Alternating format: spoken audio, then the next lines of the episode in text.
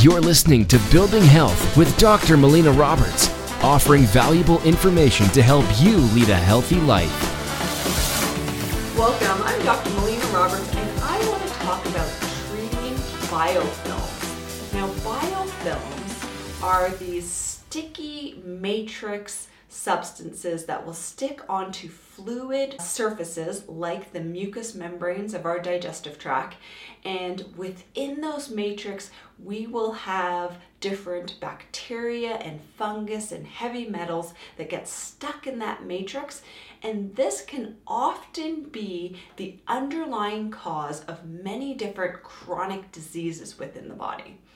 Now, the approach to treating biofilms is really a three prong approach. So I want to go through these three approaches to treating these biofilms.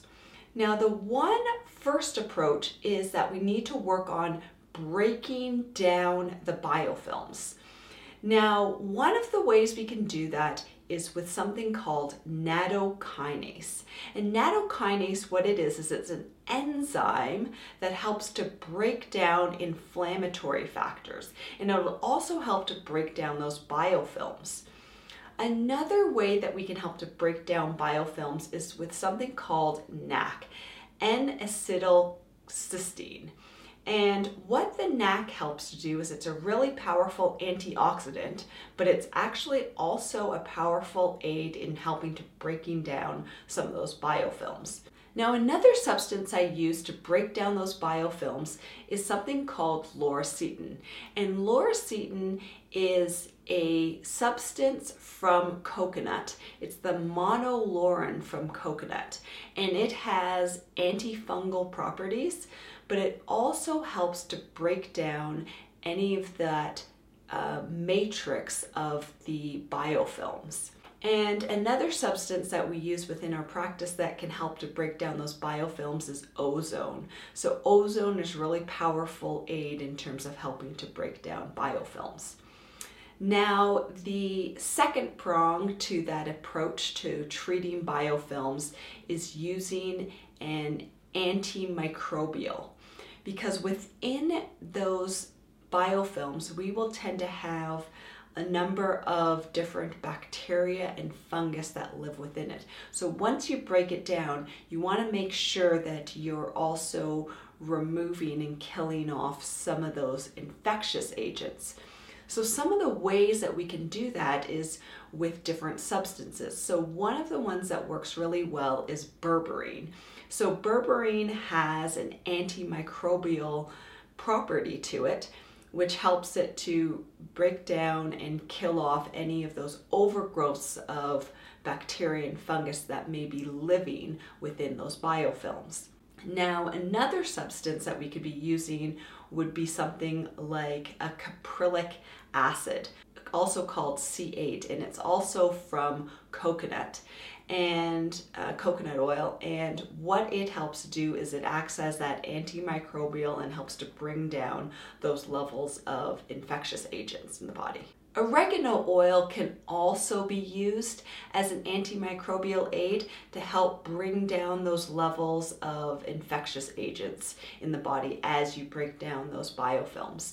Now, the third part of treating biofilms is to use a binding agent. Now, we use that binding agent because we want that binding agent to bind on to any of that toxic load that may be liberated once you start to break down these biofilms. So, some of these good binding agents one is EDTA, which is a chelating agent. So the benefits of chelating agent like EDTA is that it helps to bind metals that are often stuck in those biofilms. But the other thing that it helps to do is it helps to bind magnesium and calcium, which tend to uh, form the matrix and form some of those cross links within that biofilm. So it just makes that biofilm really um, unsteady and also helps in the breakdown of those biofilms. So that's what the EDTA can do. You can also use other binding agents like chlorella, works really well, and another one would be zeolite. So these are different ways that we can be approaching the biofilms. So first of all, we need an agent that helps to break down those biofilms. Then we need an antimicrobial and then we also need a binding agent. And this is the most effective way for us to address biofilms. All right, so thank you so much for watching. I hope that helps to give you some more insight into how we approach biofilms and how to how we break them down.